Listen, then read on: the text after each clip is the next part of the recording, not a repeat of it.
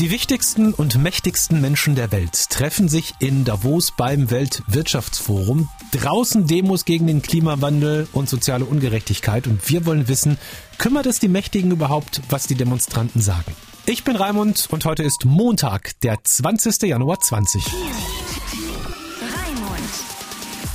alle, die ich so gefragt habe, die sagen, da in Davos beim Weltwirtschaftsforum, da treffen sich die, die was gegen den Klimawandel wirklich machen könnten. Die Politiker, die Firmenbosse, alle, die auch über Organisationen viel, viel Einfluss haben und die reden und reden auch über Klimaschutz, aber die machen nichts. Karl Dietrich Meurer ist unser Reporter in Davos. Willkommen bei uns im Team. Hallo. System change, not climate change. Now. Mir ist es wichtig, darauf aufmerksam zu machen, dass äh, diese Menschen, die sich dort treffen, für mich nicht die Berechtigung haben, zu entscheiden, wie äh, umgegangen wird in der Welt. Ich will ähm, darauf hinweisen, dass unsere Eliten halt gerade brutal richtig am Verkacken sind. Seit 30 Jahren ist das Problem bekannt, dass wir auf eine richtig krasse Krise zusteuern. Viele Elitenbekenntnisse. Also da bin ich mir nicht so sicher, bevor nicht wirklich griffige Maßnahmen gemacht werden. Also die sagen, ähm, wir ähm, wissen schon, dass da über äh, Verantwortung, über Klimaschutz, über Umweltschutz gesprochen wird und ähm, das würde man möglicherweise auch nur deshalb machen, um sozusagen die bürgerliche Mitte zu beruhigen, um zu zeigen, ja, man habe die Zeichen der Zeit erkannt, aber letzten Endes wirklich ändern würde man nichts. Das hätte man gesehen. Letztes Jahr war Greta Thunberg äh, das erste Mal hier in Davos dabei, hat wirklich eine flammende Rede gehalten und es hätte sich in dem ganzen Jahr trotz eben dieser Rede von Greta Thunberg hier in Davos und der vielen, vielen Klimastreiks in ganz Europa, in der ganzen Welt hätte sich nichts geändert. Wie siehst du das, wenn die Demonstranten da hinlaufen? Sie dürfen nur 300 sein, sie werden hinter Gittern stehen und so.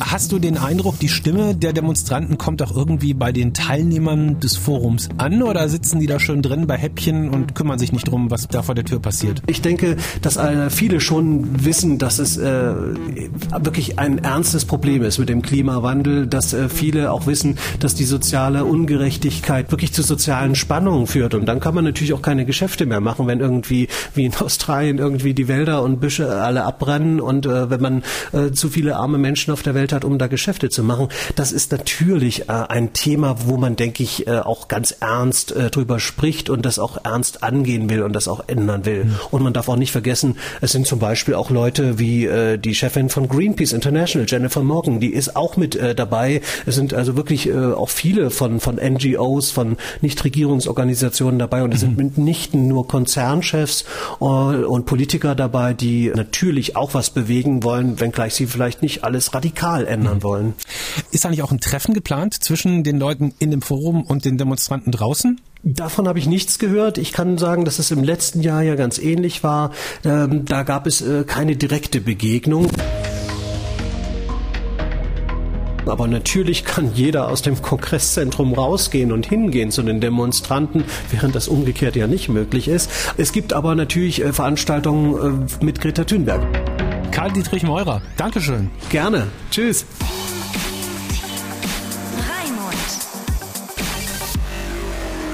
Mit im Team ist heute Nico. Was geht? Es ist wirklich krass, oder?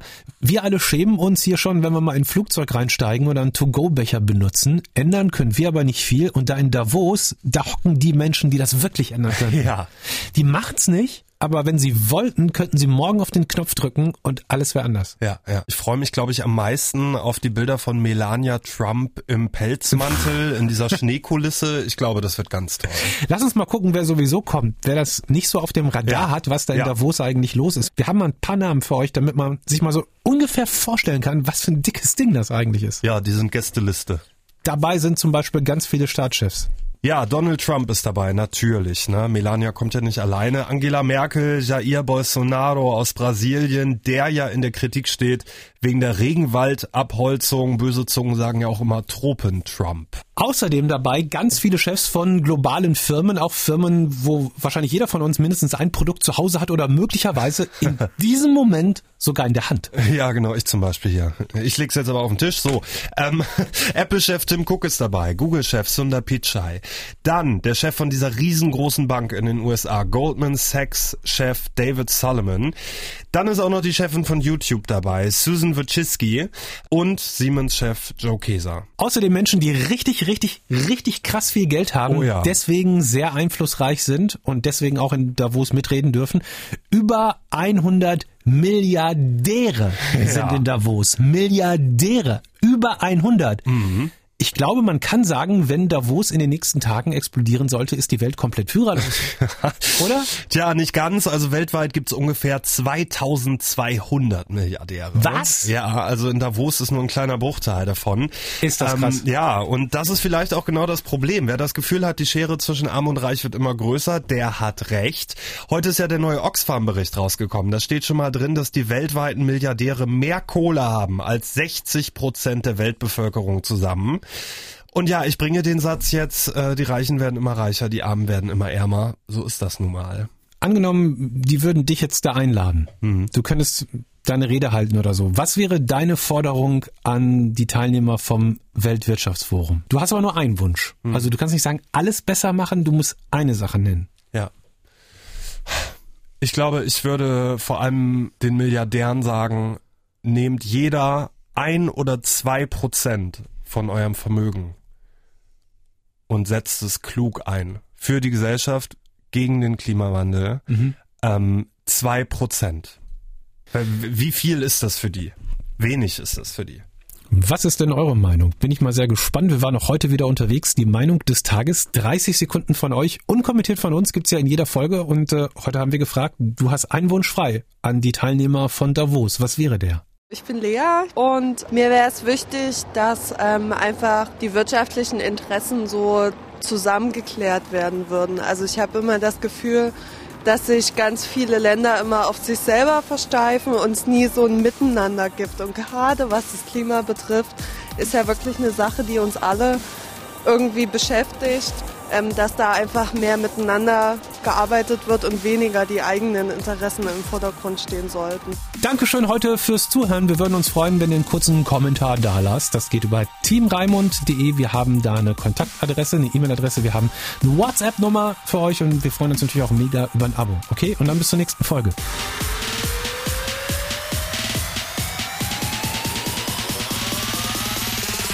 Team Raimund.